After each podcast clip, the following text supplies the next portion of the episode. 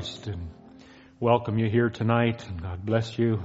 Bless those that have gathered with us online. Pray that God will just meet each and every one of your needs and your desires, the hunger in your soul. Amen. Amen. We're here to give glory to the Lord Jesus tonight. He leadeth me, O blessed thought. He leadeth me, O blessed thought heavenly God.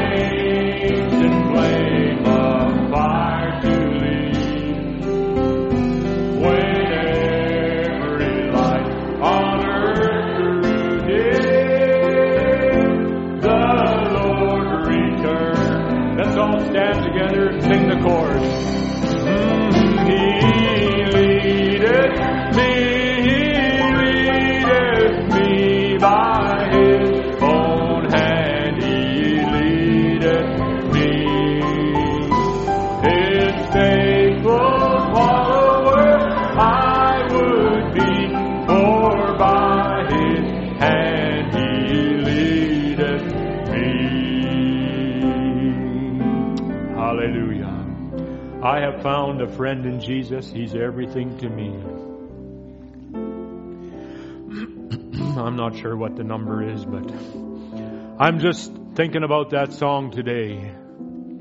I have found a friend in Jesus and he's everything to me. He's the fairest of 10,000 to my soul. The lily of the valley. In him alone I see all I need to cleanse and make me fully whole. Isn't that wonderful? Some of those old songs, they have some really rich words. Amen. Amen. Let's start with the verse, first verse.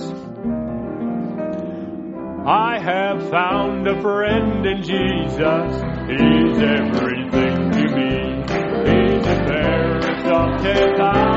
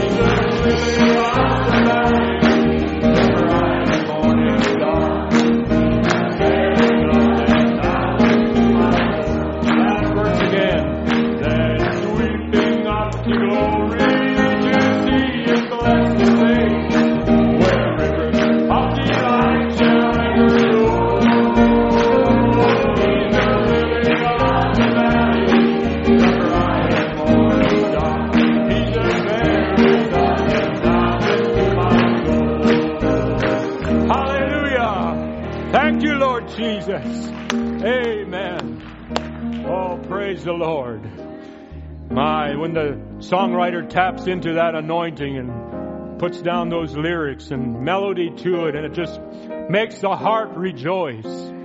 Just fills you with fervency and zeal and just want to praise the Lord. Amen. Praise God. Hallelujah. Let's sing a, an old chorus Brother Branham used to sing real often. My faith looks up to thee just before we go to prayer. He's the lily of the valley, and our faith can look up to Him. It's anchored in Him. Amen. Isn't that wonderful? Oh, my faith looks up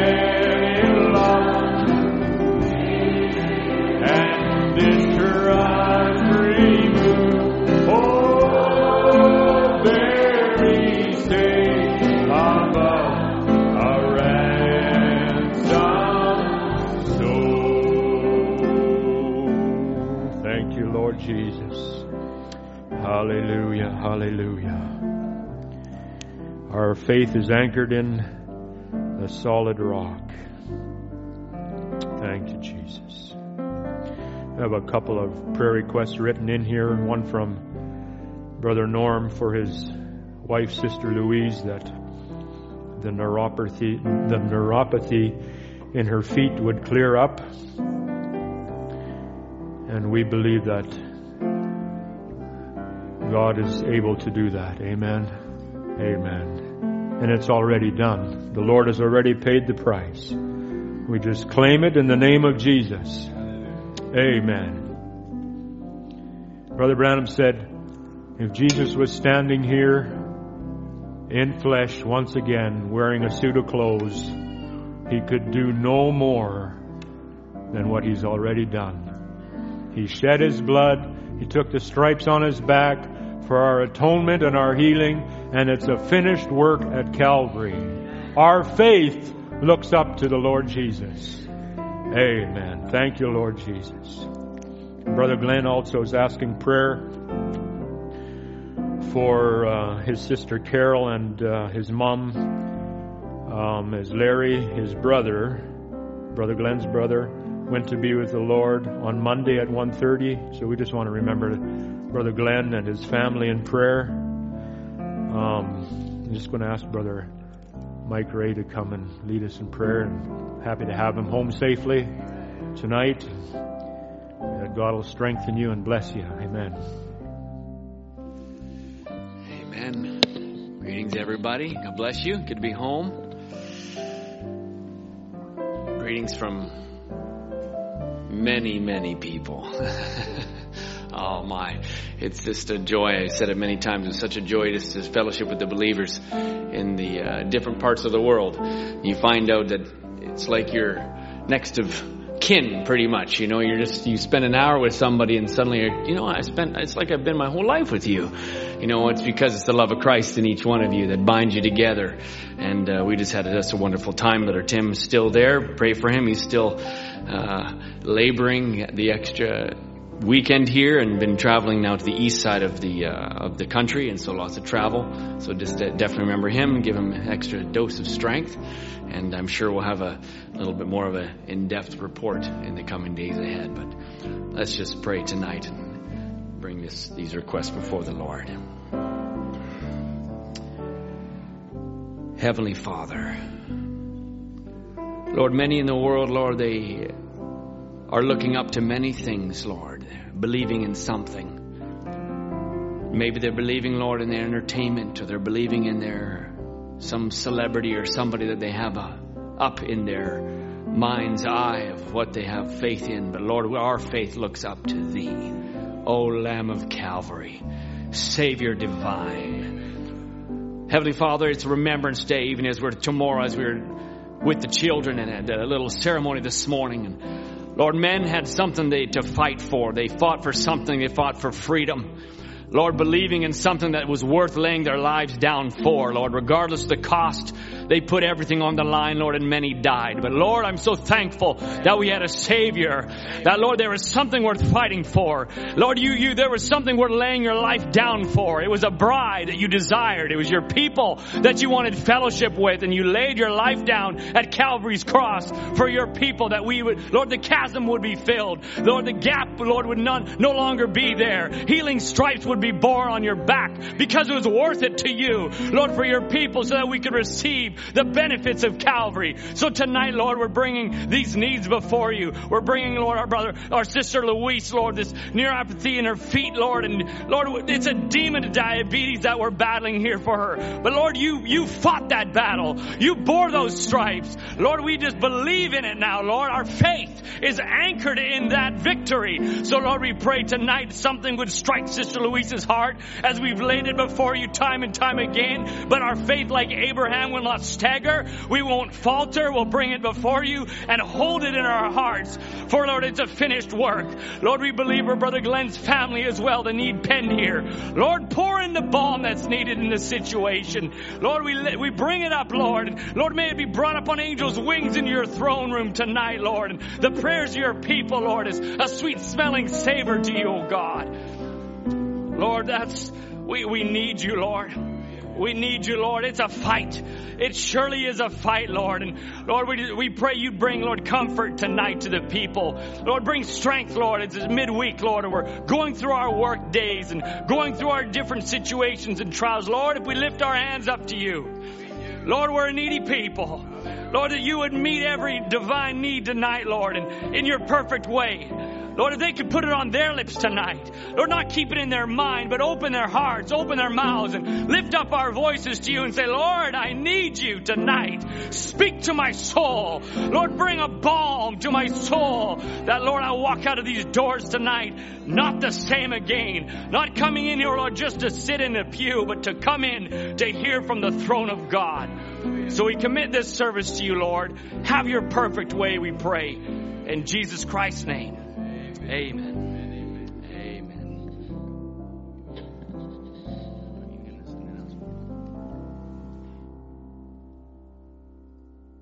Bless you. You can have your seats. And Brother Ray Rosvidzo is going to have a special for us tonight. We're just going to invite him to come. And um, just a quick announcement here for Brother uh, Frank's Tea Party. There's a bulletin board on the back if you want to, uh, with a sign up sheet um, for our Brother Frank. God bless you, Brother Frank. Appreciate you wearing that poppy. Amen. Amen. Well, let's sing that uh, little chorus. Down at the cross where my Savior died as our brother Ray would come and minister to us in song.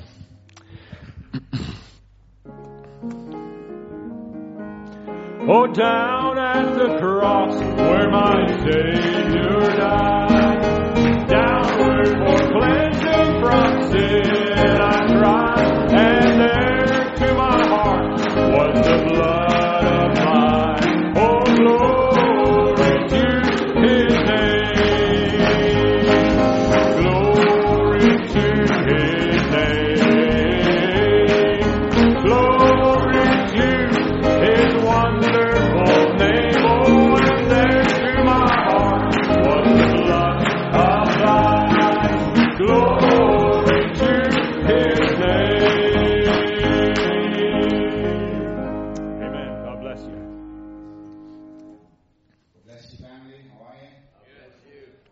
Wonderful. Um, tonight we just want to appreciate the Lord for what He's doing amongst us. Um, lately, every Monday night, we are feeling a deeper sense of brotherhood within this local body, and the baptisms that we've been having is just takes us back to how the Lord has brought us in. And we just want to testify in song tonight and I trust it will be a blessing to you. Amen.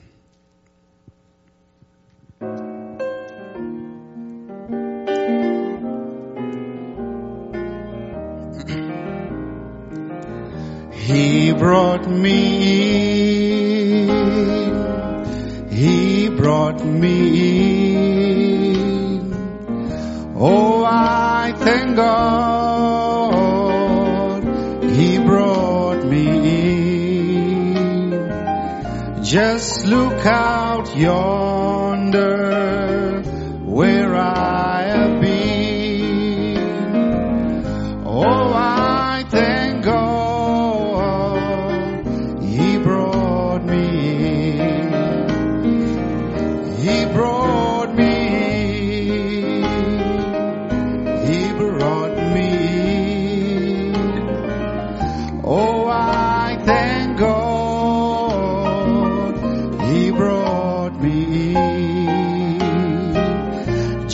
look out yonder where I have been. Oh, I thank God He brought me in. He wasn't looking at me when He took me.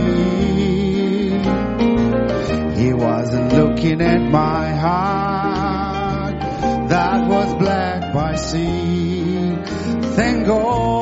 was looking at the blood, so rich and free. That precious blood that covers me. He wasn't looking at me when he took me. He wasn't looking at my heart black see. Thank you, Lord, you were looking at the blood, so rich and free. That precious blood that covers me. So glad I'm yours, Lord. So glad I'm yours. So glad your mercy has followed me. So glad you found me and you set me free. So glad I'm yours, Lord. So glad I'm yours. Even tonight, so glad I'm yours, Lord. So glad your mercy has followed me. So glad you found me and you set me free. So glad I'm yours, Lord. So glad I'm, so glad you found me. So glad you found me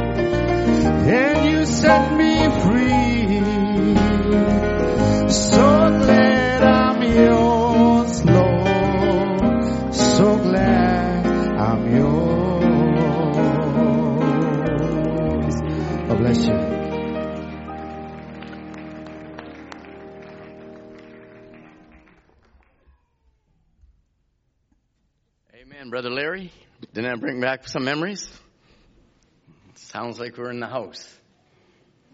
Man, I didn't, uh, I didn't know I was going to go through memory lane. Those are, I think, the two songs at first. I thank God He brought me in.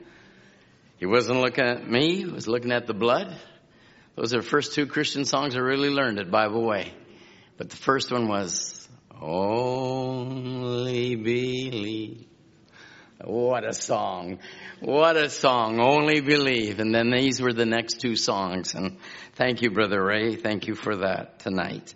Well, I've got a couple of announcements to make. I'm happy that the Lord's brought Brother Michael home safe and sound. And uh, had some great reports. We'll be hearing from Brother Michael and Lord willing on Wednesday. Get his uh, time clock all turned right. And uh, it'll be a wonderful, wonderful service. Lord willing, I'll be leaving tomorrow for Dallas, Texas to have the annual meetings with Brother David McGarry. Please remember me while I'm away. And I'll be remembering you, and I'm sure Brother Murphy will deliver a masterpiece. Of course, he always delivers a masterpiece, but it'll be the best one ever while I'm away. That's always what happens. And so we want to be remembering Brother Murphy for this weekend. Also, we want to make an announcement for uh, we've been planning since August. We've talked, uh, M- Michael has in particular been speaking to the Powells when we were having camp uh, for Thanksgiving. And we're going to have um, a Thanksgiving dinner on the Saturday night of uh, November the uh, 27th. And then Sunday morning will be our morning service, and we'll have it there at the camp with the Canadians able now to drive across. We think there'd be a great opportunity to join Arctica Fires now with them. And uh, we'll have to go through a few hoops. But the hoops, you know, are getting dissolved. And I want you to know they're getting dissolved because of prayer. They, that was on the prayer board. Lord, take the bureaucratic nonsense away and let the sons and daughters rejoice together. And so then if you wish to go down on the Friday, there will be, uh, just uh, let the uh, office know and we'll have a cabin for you, whatever you want. We just want to have a wonderful weekend around the Word of God. Amen. Another note, uh, another note, I've had um, different requests from the sisters regarding the prayer meetings, Brother Curtis. Apparently, Brother Curtis last night ignited the prayer meeting. Did you know that, Brother Curtis? I know. No, you didn't know. I, I got the, I, I never was able to make it last night or on Monday night. And Brother Curtis, I think you mentioned, you said, we're not on the defense. We're on the offense. Is that true? And that, that just hit the hearts of the brothers and they had a tremendous prayer meeting and I'm so thankful for that. So on December 6th will be the first Monday. We'll have a family prayer meeting.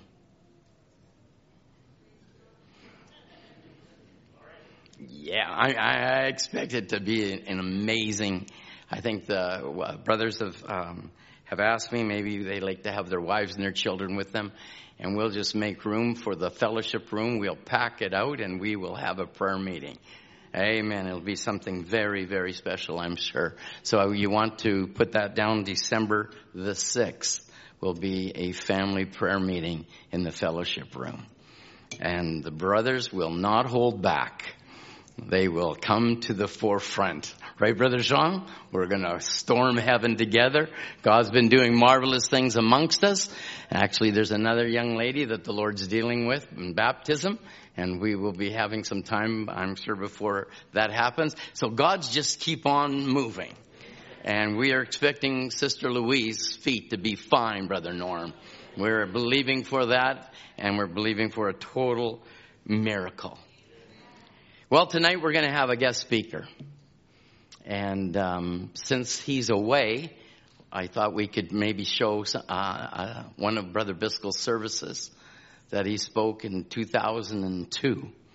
And, um, you know, it's, it's pretty awkward when somebody's here and you're playing one of their services. And so with Brother Ed uh, getting away and getting some rest, we thought he was going through some um, services, and I've got one in my mind that we'd I'd love for you to see. And um, so tonight we're going to have Brother Biscoe preach to us. It's a message he preached and um, it's called The Transforming Power in the Seed. And it'll be out of Romans chapter 8, verse 29. So if you don't mind to stand, we're going to go straight to the Word. I don't know whether we've, I can't remember the last time we've done this. I can remember we did one of Donnie Reagan's one time.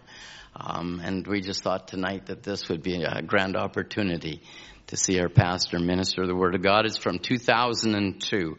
If the brothers would turn that. Reading in Romans 8, uh, verse 29. For whom he did foreknow, he also did predestinate to be conformed to the image of his Son that he might be the firstborn among many brethren. We are observing immediately that there is foreknowledge, there is predestination, there is the power of transformation or to be conformed to the image of his son and that he might be the firstborn among many brethren. So we speak about birth, and you cannot speak about birth without speaking about conception. You cannot speak about conception unless you speak about seed. So we have those things in our minds. Turn then to Philippians, the third chapter, and verse 21. I'll read verse 20 as well. For our conversation is in heaven from whence also we look for the Savior, the Lord Jesus Christ, who shall change our vile body, that it may be fashioned like unto his glorious body, according to the working whereby he is able even to subdue all things Amen. unto himself. Glory. You see the word conformed in one verse and portion of scripture and the word fashioned mm-hmm. in the next one. And I will have you read in Genesis 1 1 with me.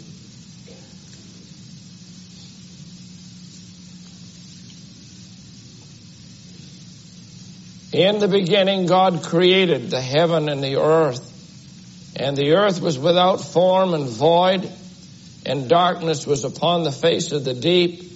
And the Spirit of God moved upon the face of the waters. And God said, Let there be light. And there was light. God bless you. You may be seated. Amen.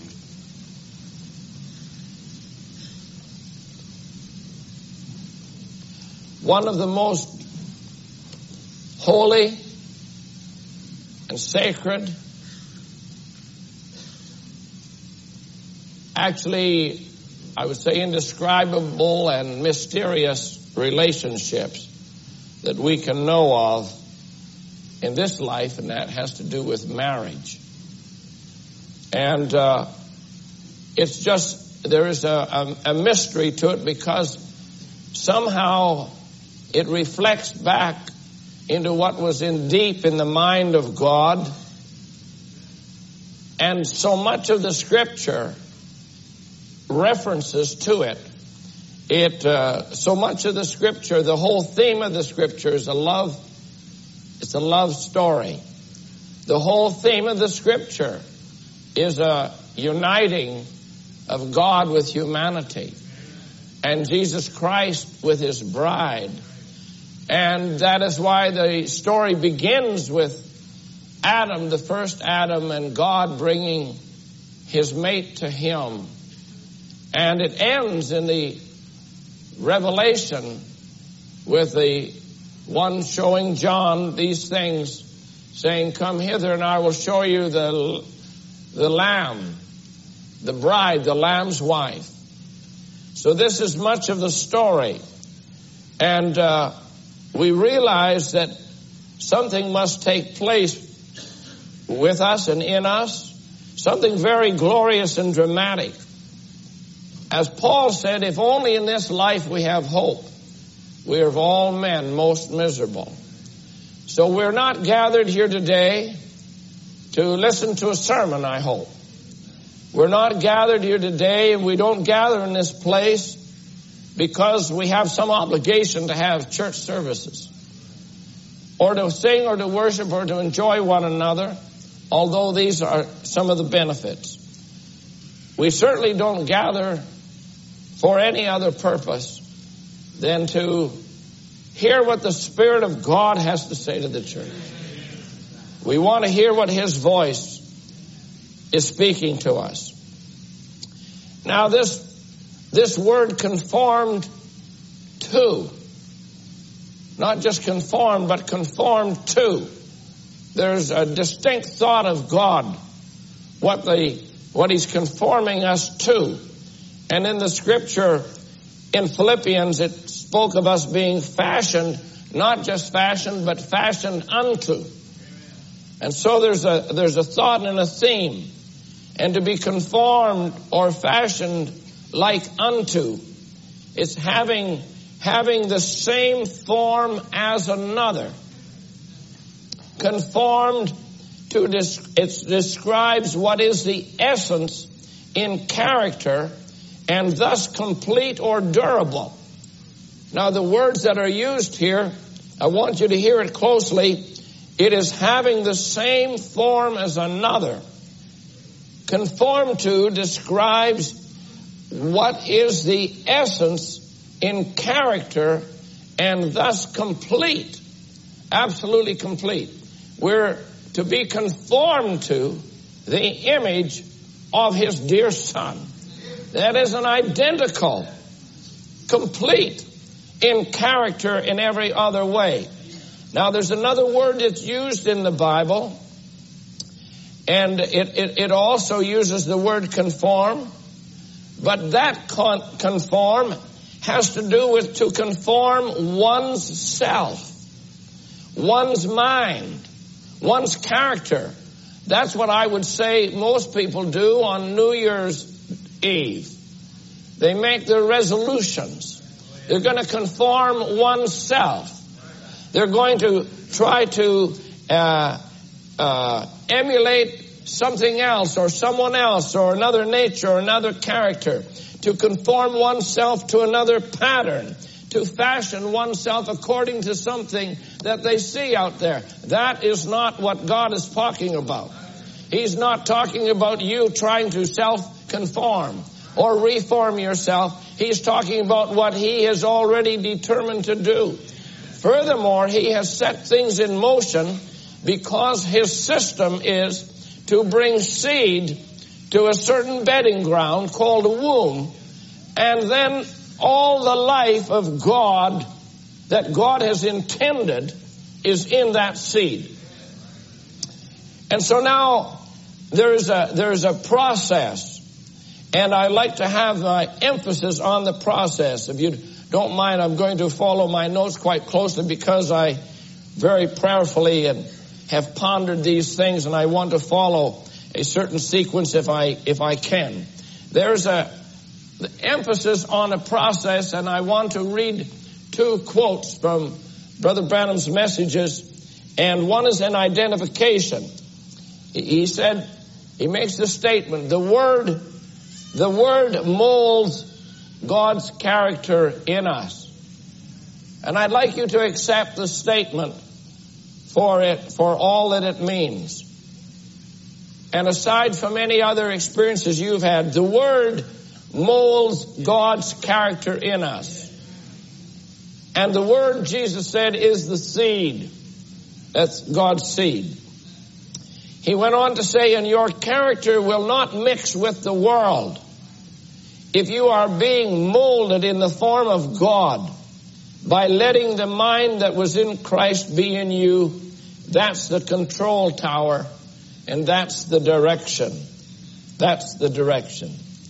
In the message thirst, now this is a little bit lengthy, but hang on to each word if you would, please, like we're having a Sunday school lesson. Just remember, when you were in the loins, when you were in your father's loins, you were with him then, but your father didn't know you then, and you didn't know your father. And when you had to come to be born, God made a way through your mother for the seed bed. And then it came, and then you become a man or a woman, whatever it was. Then you recognize your father and your mother. And your father could have fellowship with you. He said, now remember, if you've got eternal life, your life was in God in the beginning. He's only used this as an analogy. Your life was in God in the beginning. God is the Word. And then when the Word was made flesh in Christ Jesus. So, now we have God Almighty, God the Father, we have God the Word, we have God in Christ, but we don't have three gods. when he was made flesh in Christ Jesus, God coming down to dwell in his own body, made himself the Son of God. When God came down to dwell in that, you were in him when he was crucified. And you were crucified with him. That's why Paul said, I am crucified. He didn't say, I'm like I'm crucified. He said, I am crucified with Christ. Nevertheless, I live. Yet not I, but Christ liveth in me. And you died with him at Calvary.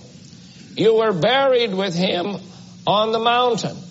And you rose with him on Easter morning. And now you're sitting together in heavenly places in him. And now you have fellowship with him. Why? Because you've come to a birth. You couldn't have fellowship with your earthly father or mother until you had come into life.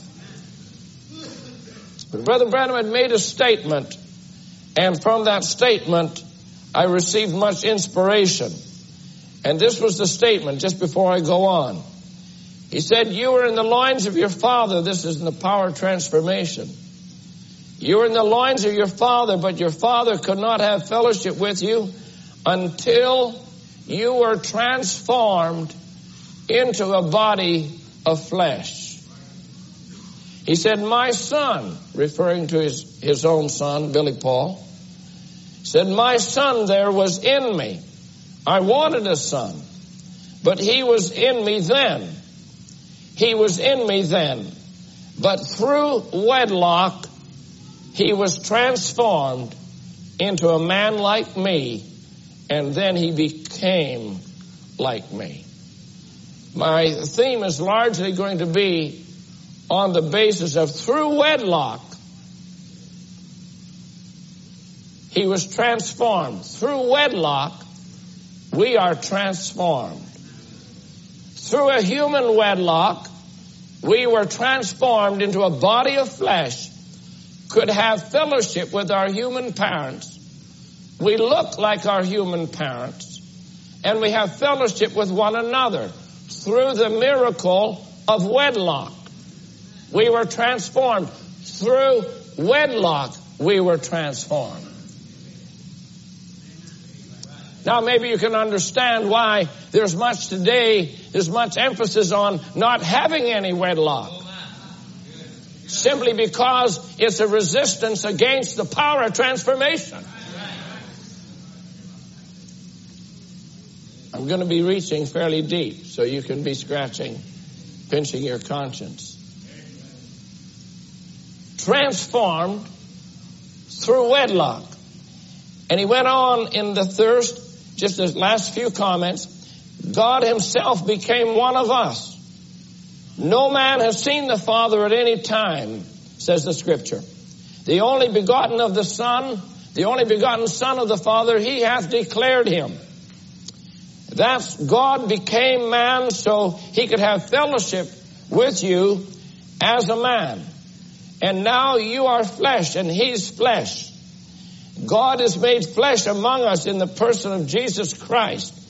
And in him was God. He was God, nothing short of it. You believe that? He was God. God manifested in the Son, Jesus Christ, which made him Emmanuel, as the prophet said he would be.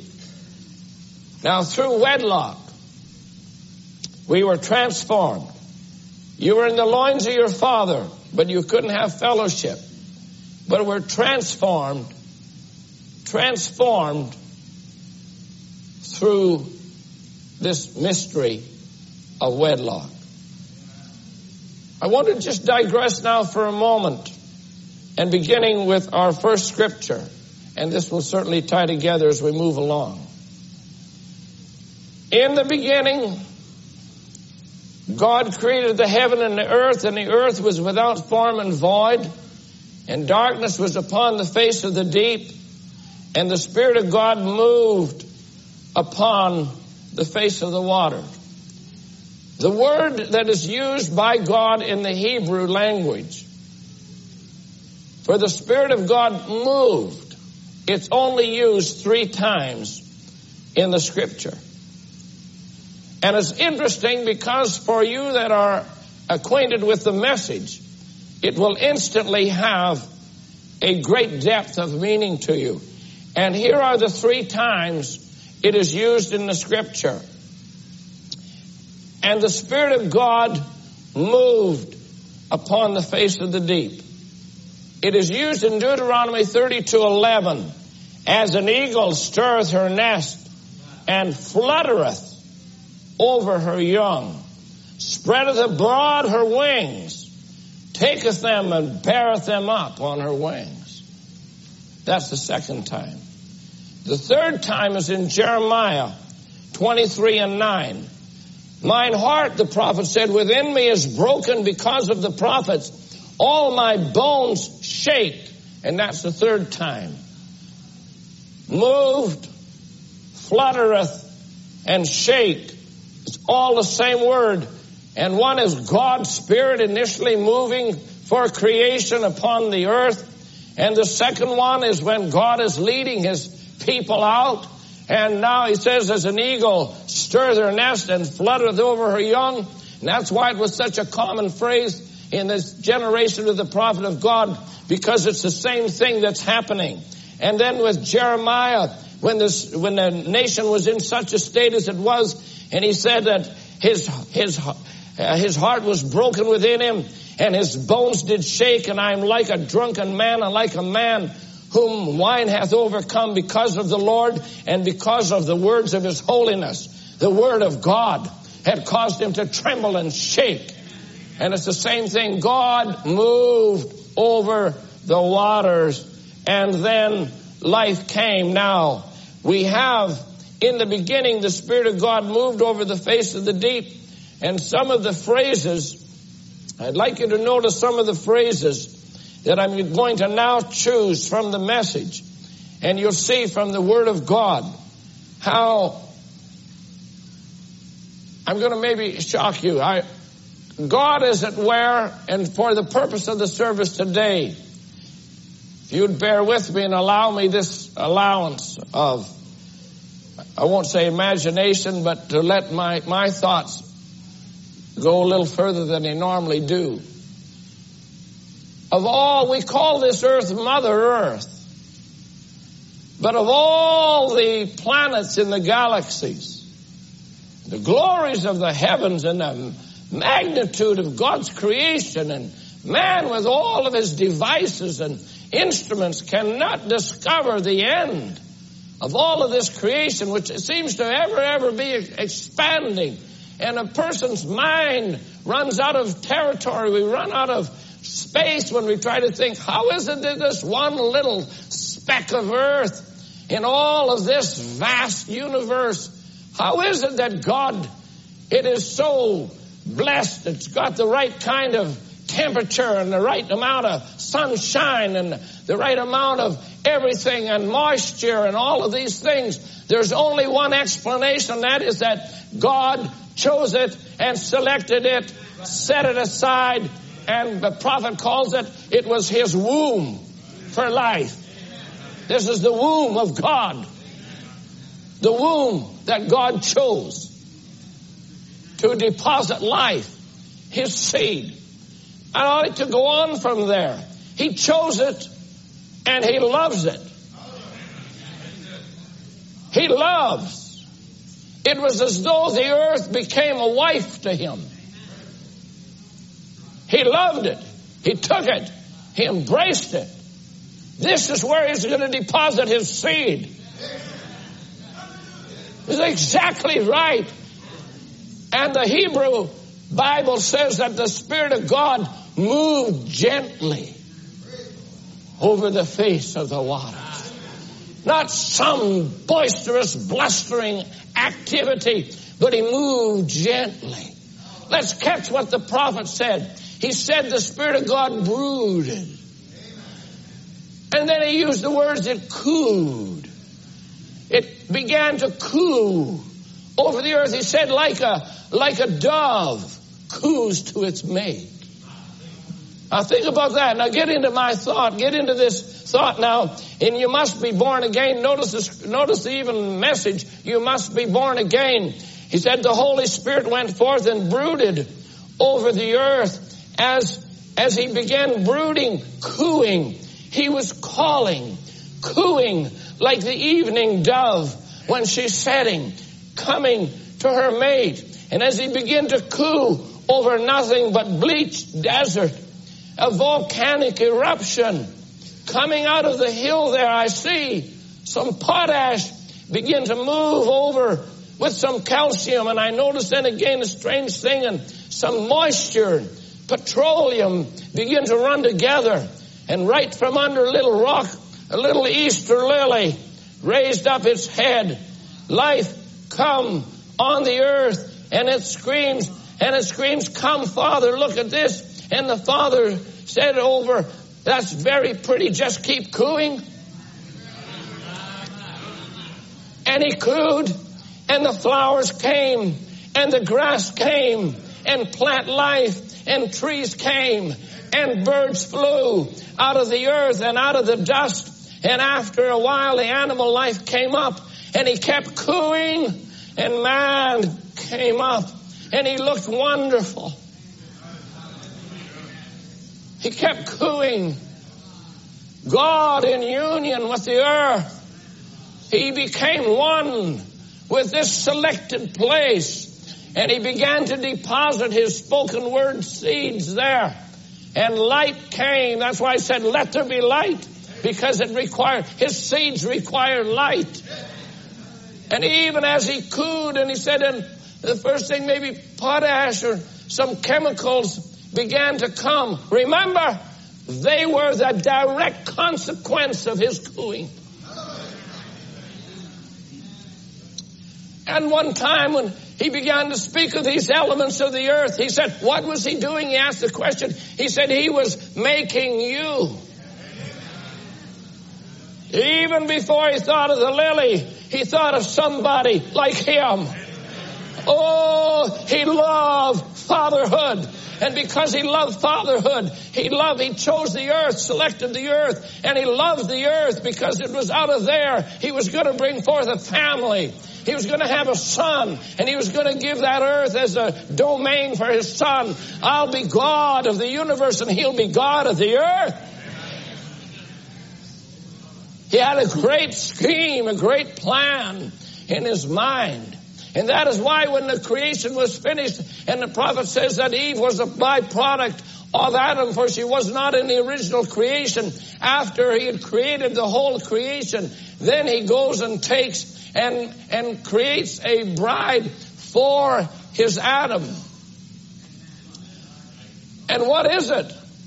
Excuse me, sisters, I'm not seeking to be crass or, or, or uncouth today. But he, he created a womb for him. Because he created him, created Adam like his, like himself. I'm a father. You'll be a father. But I needed a womb for my seed. And you have seed because I'm a father. I have seed. You have seed. Now I'll bring a womb for your seed. It was that that became contaminated by the great enemy, Satan and the earth itself. Tell me, has this earth not become contaminated? Has it not? It's filled with contamination. Even the world itself is wondering how to get rid of the pollution. It's been polluted by science and by all of satanic knowledge and all of these things. Say all you want about all our culture and intelligence. It's brought us nothing but death and more death. And the further we go, it's more death. You might as well say amen because it is true. And it's there because Satan eh, was cast to the earth. But this is how it came. He moved. He brooded. He cooed as to his mate. And through some divine act of God, God united with the earth and placed his seeds for life in the womb of the earth. The prophet said the earth itself is a womb. And where did God place his seeds? He said, where seeds are put in a womb. And the Holy Spirit sent from the presence of God, I'd say to make love over the earth, which is giving a setting to my, to my message this morning. In the message impersonation of Christianity, in the beginning, the Holy Spirit began to brood over a bleak desert when there was nothing. Says the Holy Spirit was sent from God, not an intellectual, but the Holy Spirit was sent from the presence of God to make love over the earth. Think of it. Do you receive that? And it was, he said, he stretched his big wings around the earth and began to make love. You may wonder why I'm reading. I'll tell you, nobody saw it like that prophet saw it through prophet eyes, and nobody can describe it like he describes it. It's absolute poetry. He said he stretched his big wings, began to make love or to brood and coo over the earth. And he describes much the same, and this came and that came until finally a man stood. Son of God. Stood in his own image. No wonder God looked on that. No wonder God, I, don't say he was overcome with himself, but he looked on it he said, he didn't only say it's good, he said, this is very good. This is very good. And the elements coming together as a result of the cooing. And the Bible says that Adam, there was no mate found for him. Now, these three separate verses which I read earlier of the Spirit of God moving, I wanted to impress you with that because the Spirit of God at God's own direction and choosing moves at specific times and in a specific way that perhaps we are not completely, we may not be completely aware when it happens, but we see it in the natural creation. And in one of Brother Branham's last services and things that are to be, he was saying that sometimes people think that God repeats himself. He said, by saying, let there be, let there be, let there be, let there be light, let there be this, let the earth bring forth. But he said he's not repeating himself. And he said that at that time, when he said, let there be light, he said there may have been hundreds of years before light ever sprung up. Or, but when he spoke it, it has to come to pass. He said those seeds were laying there. These were precious seeds of God were laying there beneath those waters. And God needed to speak, let there be light. Might have been hundreds of years before light sprung, but when he spoke it, it has to come to pass. It must be that way. And he spoke his word, and those seeds were beneath the water, and when he dried off the earth, then the seeds came up. What he says must happen. I just want those words. I'm trying to be concise this morning. Those things must happen.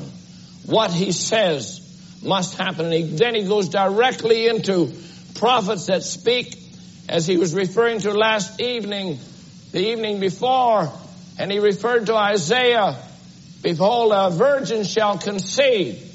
Now don't, don't get in your mind it's just a man hundreds of years later or thousands of years before now. A man stands up and says, the virgin shall conceive. If it is a true prophet of God, bear in mind that it is, it's more seed of God. It's seed that's actually coming from a prophet's mouth a virgin shall conceive, and if it was of God, if that was God speaking, that must come to pass.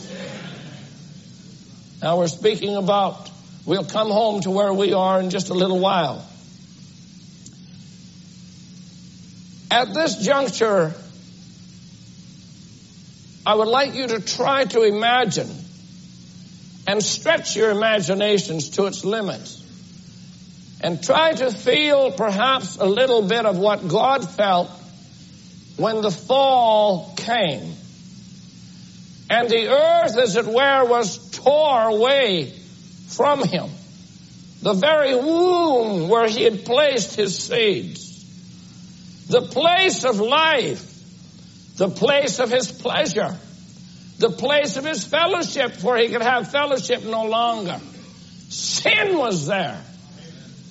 Murder was there. Hatred was introduced.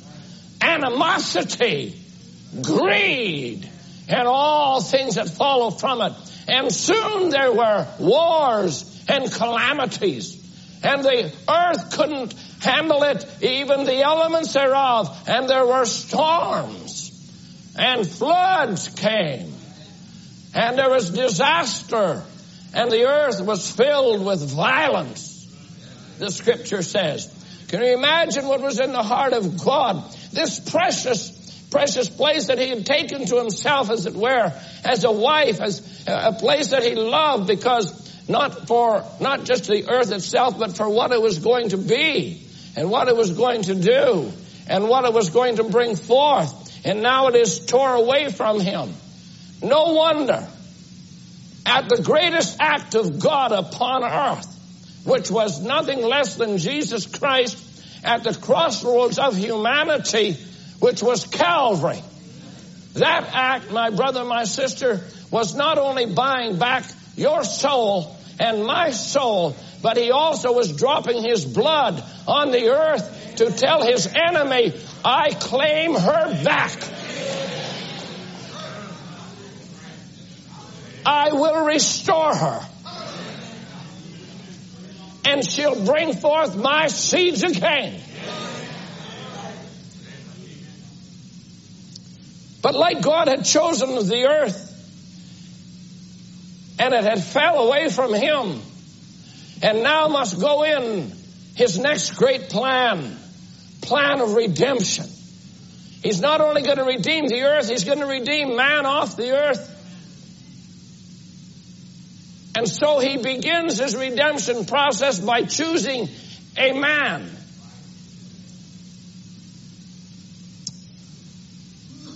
He chooses a man, Abram. And after a short while, he said, I'm going to change your name. I'm going to call you Abraham.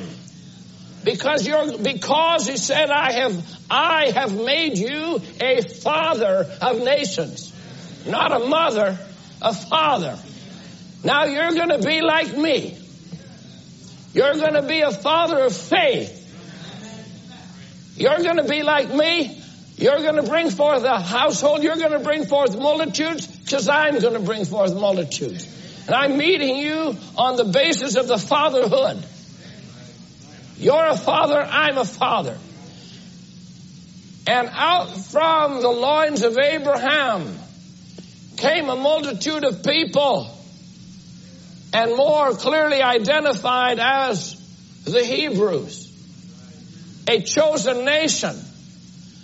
Out of the man came a woman. Have I gone too far with you? Out of the man's faith. When his wife was now, her womb was dead. And all the life stream in him was dead. But his faith was still in good shape. And he believed God. He believed that God was greater than the deadness of his wife's womb, greater than the death in his own body, greater than the age of his own being. He believed God against all circumstances, and God gave him a son. And gave to that son supernaturally a wife, a womb for his seed. And out from that came a woman called Israel. And God, once again, of all the nations of the earth, just like the, of all the planets of the universe, He selected one. Of all the nations of the earth, He picked one. And He says to that one, like a man selecting his wife, said, You'll be my wife. And you're going to bear my seed.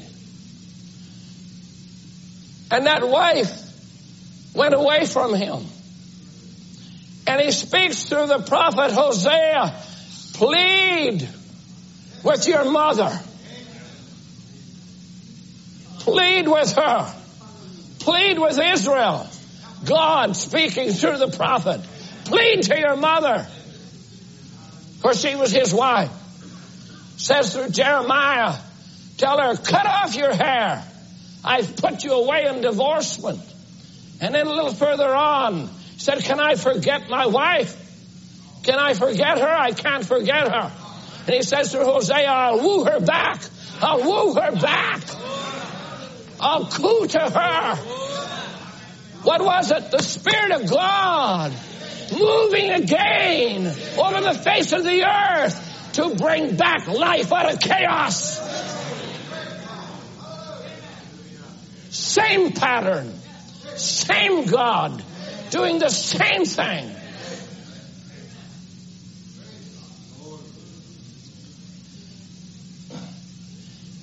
He said when man was made in the image of God, and then God came down in the image of man to redeem man, that brought man and God together.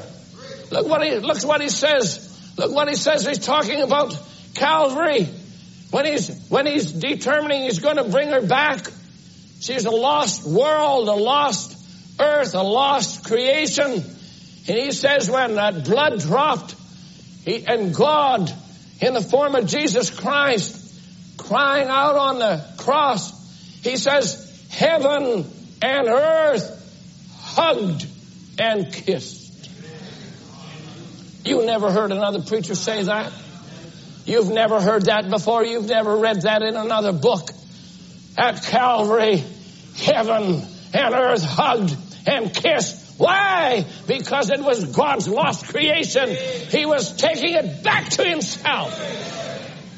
And God could see potentially through Jesus Christ there'll be a millennium. There'll be a new heaven and a new earth wherein will dwell righteousness. Oh, hallelujah. In the future home, he said, look, them homes designed this for his beloved bride, designed it tenderly, love for the bride. He goes on, he says, the blood of God, and then that blood of God that was there by that germ when it was shed at Calvary dropped back upon the earth. What for? To redeem the earth. And now it's been justified and sanctified, called and claimed, and it's to receive its baptism of fire and be cleansed for Jesus and his bride. I tell you what a preparation that is going on eh, even at this time. And so he chose Israel as a, as his wife. In Ezekiel, I'm giving you the verses now. Hosea 2 and 2 says, plead with your mother, plead, for she's not my wife, neither am I her husband. Let her therefore put away her whoredoms and come out of her and out of her sight and her adulteries from between her breasts. In Ezekiel 20 and 36, like as I pleaded with your fathers in the wilderness in the land of Egypt, so will I plead with you, saith the Lord God. So we see that now I just want to take my time so you can follow. Are you following me? So I know I don't want to be speaking here for my own satisfaction, but this is this has blessed me. I did, I did really I was really in a, a bit of a turmoil just how to bring it to you so that I was anxious that the people would understand and not misunderstand. But, but you will need your full focus. As God's Spirit moved over this nation that He had chosen Israel, and as He moved, there is a pattern in the scripture. The Spirit of God moved and the voice of God spoke and life came.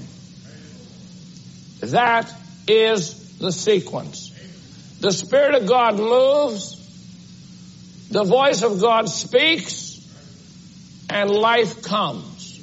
Because it takes the voice of God as the seed, and the Spirit of God must germatize and give life to the seed. And then life comes. So now here's the, here is Israel as a nation. I don't want to belabor this, but if you see it, I'm showing the pattern. And they walked with God and they walked away from God and they were true as a wife and they were unfaithful as a wife and they went back and forth and back and forth. But the Spirit of God continued to move upon them until and and by from one prophet to another the scripture says he kept calling to them by his prophets don't just think that there was some man that were walking around saying some certain things i want you to see the greater picture this great eternal god he's a god of life and his way of giving seed is by speaking that's his way of doing it. And so he had chosen vessels amongst the chosen nation. And although the nation went away from God, he had selected men who would not go away from God. And they were men in his hands, and they spoke out the word of God. And the word they spoke was the eternal seed of God.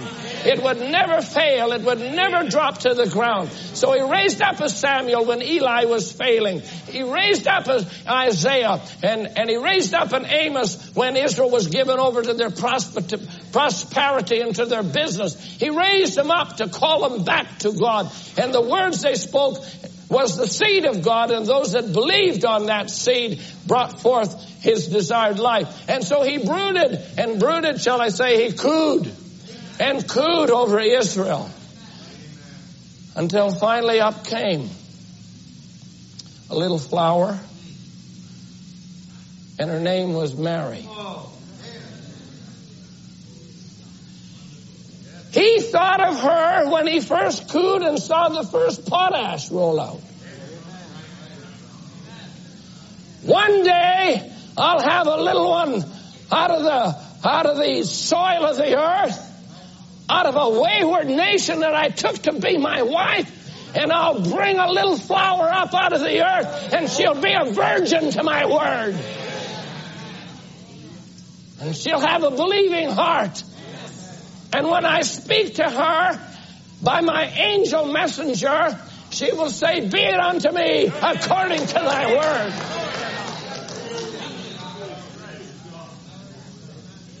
And I'll unite, I'll unite back again with humanity through a child, a daughter of Abraham.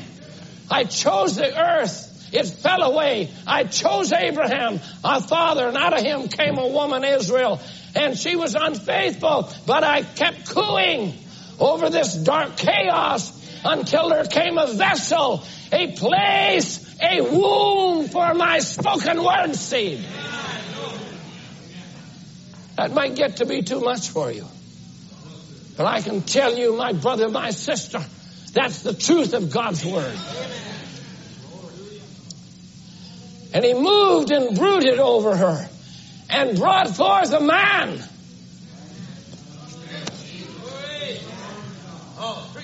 Hallelujah. And out of the man brought another woman.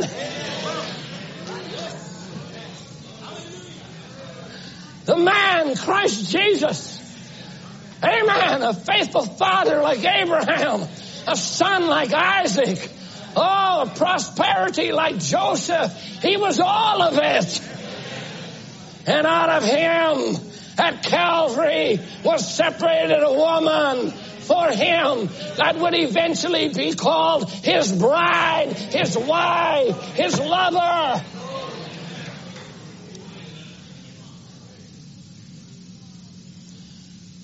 A womb for his seed.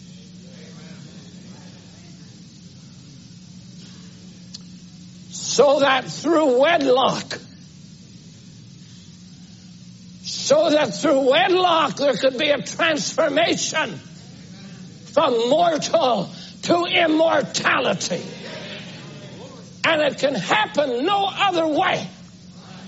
You cannot come to eternal life unless you're united with Jesus Christ in a union, in a oneness as God's chosen way. And that's why the scripture said, in him was life, and the life was the light of men. And whosoever believeth in him should not perish, but have eternal life, not human life, eternal life. And this man said, Whoso eateth my flesh and drinketh my blood hath eternal life. Not just human life. We're not talking about a better job.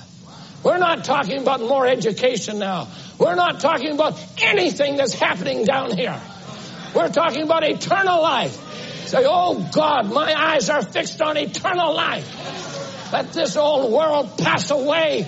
Let it pass away. Let it even pass from our thinking and pass from our focus. Eternal life.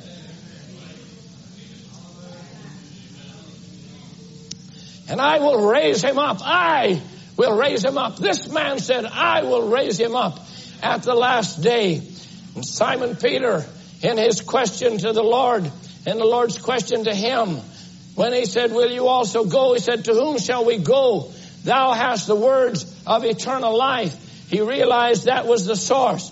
And Jesus in John 6, John 10 and 28, and I give unto them eternal life, and they shall never perish, neither shall any man pluck them out of my hand. As thou hast given him power over all flesh, John 17 and 2, that he should give eternal life to as many as thou hast given him. He shall give eternal life to as many as thou hast given him. Jesus Christ, the second Adam, given a bride, his own bride, and that through the union of that marriage should bring forth fruit. The scripture tells us in Romans, you don't need to turn to it, but I'll just read it quickly for you. Romans 7, wherefore my brethren, you also are become dead to the law by the body of Christ, that you should be married to another. And what's the purpose of the marriage? Even to him who is raised from the dead, just in case there was any mistake who you're being married to. Because there was only one that raised himself from the dead. That we should bring forth fruit unto God. Amen. A bride. We're married to another. Amen. Another virgin bride has come on the scene. Wherefore, when he cometh into the world, he said, sacrifice and offering thou wouldst not. They slew animals by the millions. They had all of their blood and the sprinkling. But he said, offering and sacrifice thou wouldst not, but a body hast thou prepared me. God brooded over us to bring forth a new creation. Now, I want to bring you something that some of you may or may not accept. I think that you should because I know that it's true. If you are my age and if you knew something of what they call the revival of 1948, and if you knew why it was that uh, Professor David Edwin, a Harrell of Birmingham, Alabama, why he wrote his book, on all things are possible. Being a historian of religion and a historian at the University of Birmingham, Alabama, he recognized just from an overview of events in the United States and the world that there was a, an, a nation shaking and an earth shaking event that took place and it had changed the face, in his words, changed the face of America. This move of, this revival, they called it. And had attributed it to a large group of men. Didn't know, perhaps Oral Roberts, who he knew well, Tommy Osborn, Tommy Hicks, Velmer Gardner, O.L. Jaggers, W.V. Grant, all of these men, Gordon Lindsay, on and on, he knew of these associations. He knew of these men, A.A. Allen and, and uh, Schambach and all of these people. And he wanted to know, his mind was curious. He's, he got an investigative mind. Why did this happen? How did this happen? And so with the human mind, he's trying to find a human reason. And he may be listening today. I don't know. I've met him. We've talked to get, spent a day or two together spent one day together and have spoken on the phone a couple of times. And he is moved by what God is, what God has done amongst uh, those people that follow Brother Branham's message. He realizes it's very, very different. And so he wrote, he was doing his investigation and found out that there was a name that kept coming up that he found, these are his words to me, he says, I found this common denominator in the lives of all of these great men and it was a name of a man that I had never heard. His name was William Branham. So he said, I set my studies aside and decided I must investigate and find out who this man was. He says, and when I found, when I began to discover who he was and what he did, he said, I found out that he was the, it, it was all of these men got their torches lit from his flame. Now, that's just uh, a, I'm, that's his language. I'm going to put it in biblical language. When there was a darkness, gross darkness upon the people, hear me, and confusion such as there never been on earth, and wars, world wars for the first time in history, and a second world war, and multitudes of Jews sent to the gas chambers when events were shaking the entire earth as its very foundations. I say, then God's Spirit began to move again over the face of the earth. And it wasn't through a group of men, it was through a man. It was through a spirit. The spirit of Elijah sent into the earth again. Go, my faithful servant. And the Holy Spirit began to move in that context. The Holy Spirit can move over waters, but He moved now over the waters of the people. And the Holy Spirit began to move over the waters, not just in some blusterous, forceful way, but He began to coo. Began to coo over the people. Go gently, moving over the people gently. Am I preaching to myself? And that's why, that's why he came in a gentle man. Move gently. He followed along in the Hebrew word. He followed along in the original, in the original format. He moved gently over the waters of the people. The Spirit of God moving gently. Amen. Oh, and then came after the moving, Brother Butler, come the Word. First the Spirit, then the Word. And the seed fell to its designated bedding ground, the womb of the mind. Hallelujah. And God brought forth a people. He brought forth a bride. He brought forth a virgin to his word, created by the word of God. Oh, my brother, my sister, can't see that. You pray that God take the scales from your eyes. If you can't see that, you're blind and you need sight. You need it now. Sight. And God created himself, brought himself a woman. And he was here as the Son of Man with an official to conduct the marriage called a prophet of God in invisible union and unite the two of them together. I declare you to be husband and wife married to Jesus Christ in the name of Jesus Christ. And that's why we took his name. That's why we're baptized in his name because he's our husband. We're married to him. And what we've been experiencing is a wedlock. And through wedlock, he said, through wedlock, I was transformed into human life. But this wedlock is to transform you into immortal life. This is a marriage, my brother, my sister. We're, we're, we're in a marriage. We're in a union. And it's to transform you. This is transforming power. We're not having church. We're under the auspices of transforming power. You can stay in this world if you want. If you do, have a happy tribulation. If there is such a thing, deny this word and go to the tribulation. That's all there is to it. The truth of God's word. Amen. Amen. Hallelujah. This is transforming power we have here today. The transformer himself is present. We have his seed in us, transforming us into his very image and likeness.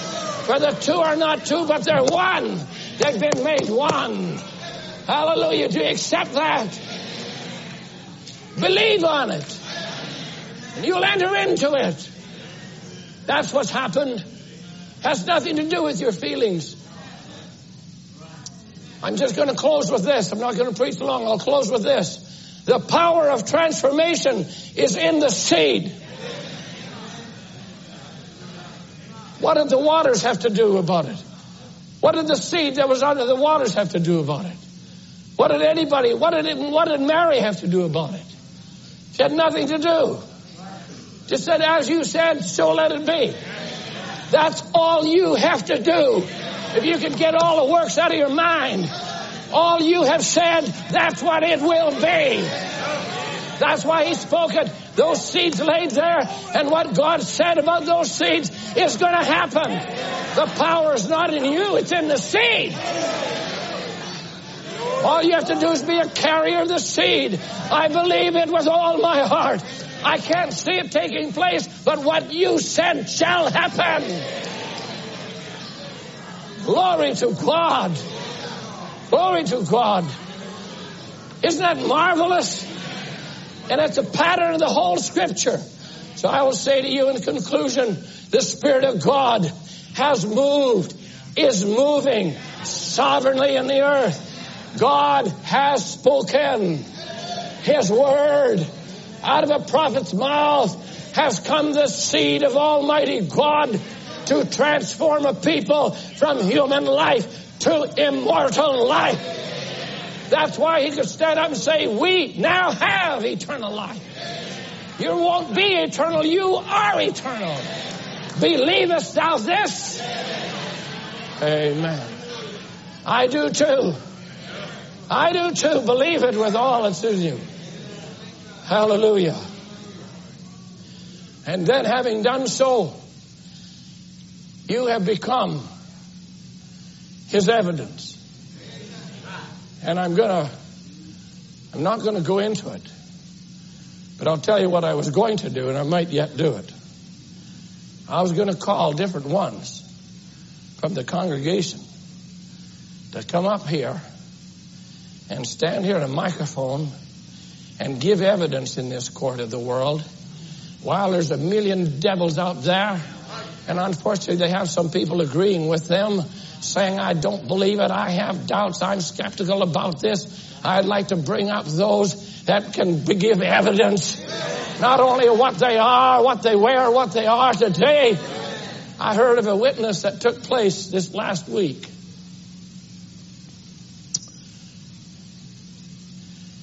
And a man went to a certain home on a mission. And that mission was to confront family and loved ones with this decision. And while they spoke, there's always a human tendency, well, I pray or I do this or I, I believe in God. And this brother said, that's not what I'm talking about. I'm talking about a life. He said, you know us. You know me. You know my family. You know the people in the congregation, the church. You know Mormons. You have a child or a son-in-law that's Jehovah's Witness. You know all these people. You're acquainted with them. And then they call them up on the stand as it were says, I want you to tell me, have you ever met people like this before? And the father, the man said, we have never met people like your people. And a woman says, I even have people ask me, what makes your son like that? Oh, I tell you, my brother, my sister, I'll tell you what it is. It is transforming power. And it's nothing short of that. It's transforming power. And I'm here to tell you today by the unction of the Holy Spirit, you have that transforming power. One thing you must do, you must agree with it. Do you agree? Hallelujah. Oh, I agree. Glory to God. Glory to God. Thank you, Lord, for this transforming power. Thank you, oh God, for what you're doing. Thank you for your spirit brooding, cooing, cooing, brooding over us, bringing forth life. Oh God. Oh God, brood over this congregation. Coo over them. Draw to their souls and their spirits. Draw, oh God, that hunger that's buried there. And let men be men and women be women and no one be ashamed to stand up and declare, I believe on this Lord Jesus Christ and I receive him not only as my Savior but my bridegroom and my husband for eternity. Oh God. Is there anybody in this congregation that has never received him as such? Said, I don't understand it completely, but I stand, I stand to identify myself with a desire. I want to be united with him in this glorious union of the invisible union of the bride and the bridegroom of Jesus Christ. If you've not done so, just stand to your feet and we're going to pray with you. We're going to sing. We're going to rejoice. The angels are going to rejoice. This is a testimony. This is what I believe. I believe it with all that's in me. Maybe you're a young person. You haven't understood it all, but you say, I haven't, haven't received what Brother Ed is speaking about. Don't be ashamed of it. Just stand to your feet. Oh God. We don't beg anybody. It has to be something that's solidly in your own heart. God bless the courage. Amen. It's not we don't care what mother or dad or someone else thinks. Say, I need this in my life. I want this transforming power in my life. Overcoming power. Transforming power. Amen. Hallelujah. Glory. Hallelujah. Glory. Let me tell you, brother, sister, may not have another opportunity quite like this one.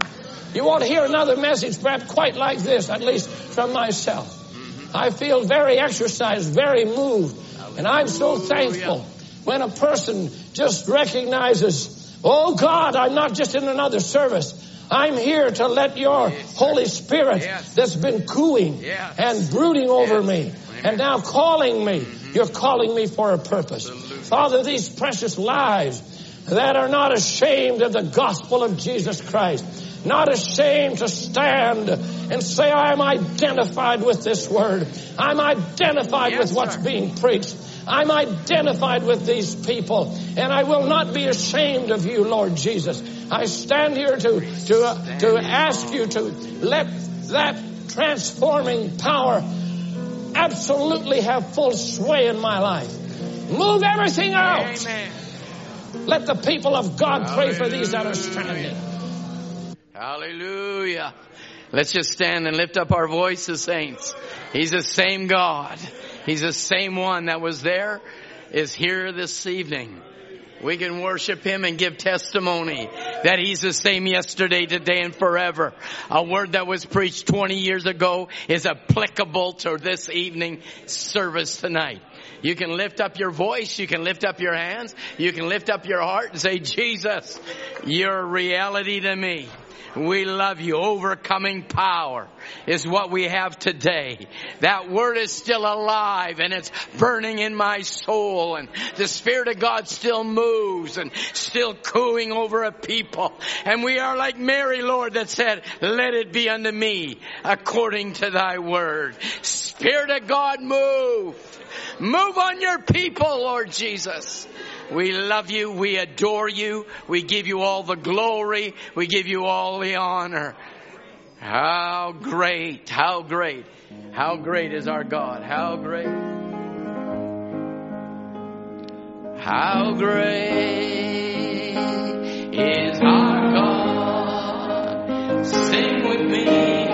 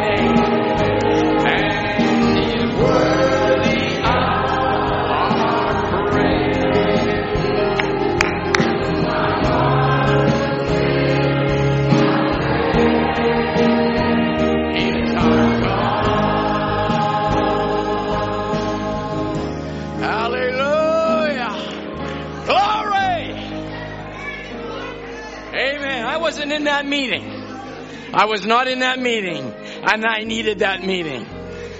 You saw those chairs empty? We weren't there. But God knew in His great mind I was going to hear that word. And that word is still alive. It's pregnated with life. And I've got the right womb to take on the seed of God to bring forth the very life of that seed. And we can rejoice as sons and daughters of God. We don't have services anymore. We have events. This is an event. Tonight we worship God. Hallelujah. We didn't come just to church. We came to worship the living God that's brooded over a people. Hallelujah. And when I spoke to my mother and said, and she said, where do you get people like that? I didn't even know Brother Ed used that testimony. And Joanne leaned to me, she said, that's you he's talking about And when I talked to her, my father passed away, and that was her second husband. And we got into a little bit of a, a discussion. And I told him what makes us the way we are. And Elf started to actually say something. And I said, Elf, you hold it. You don't even believe this. You know what he said? He said, I believe you. I don't understand what you said, but I believe you.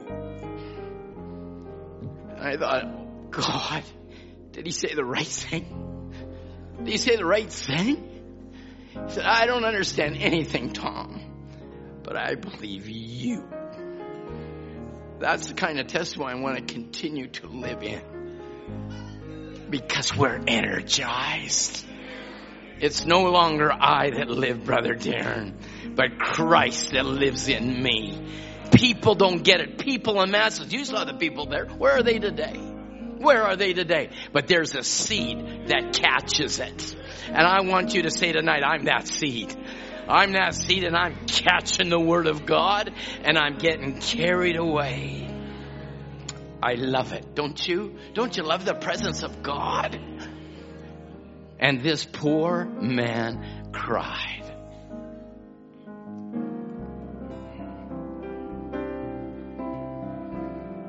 I sought the Lord, He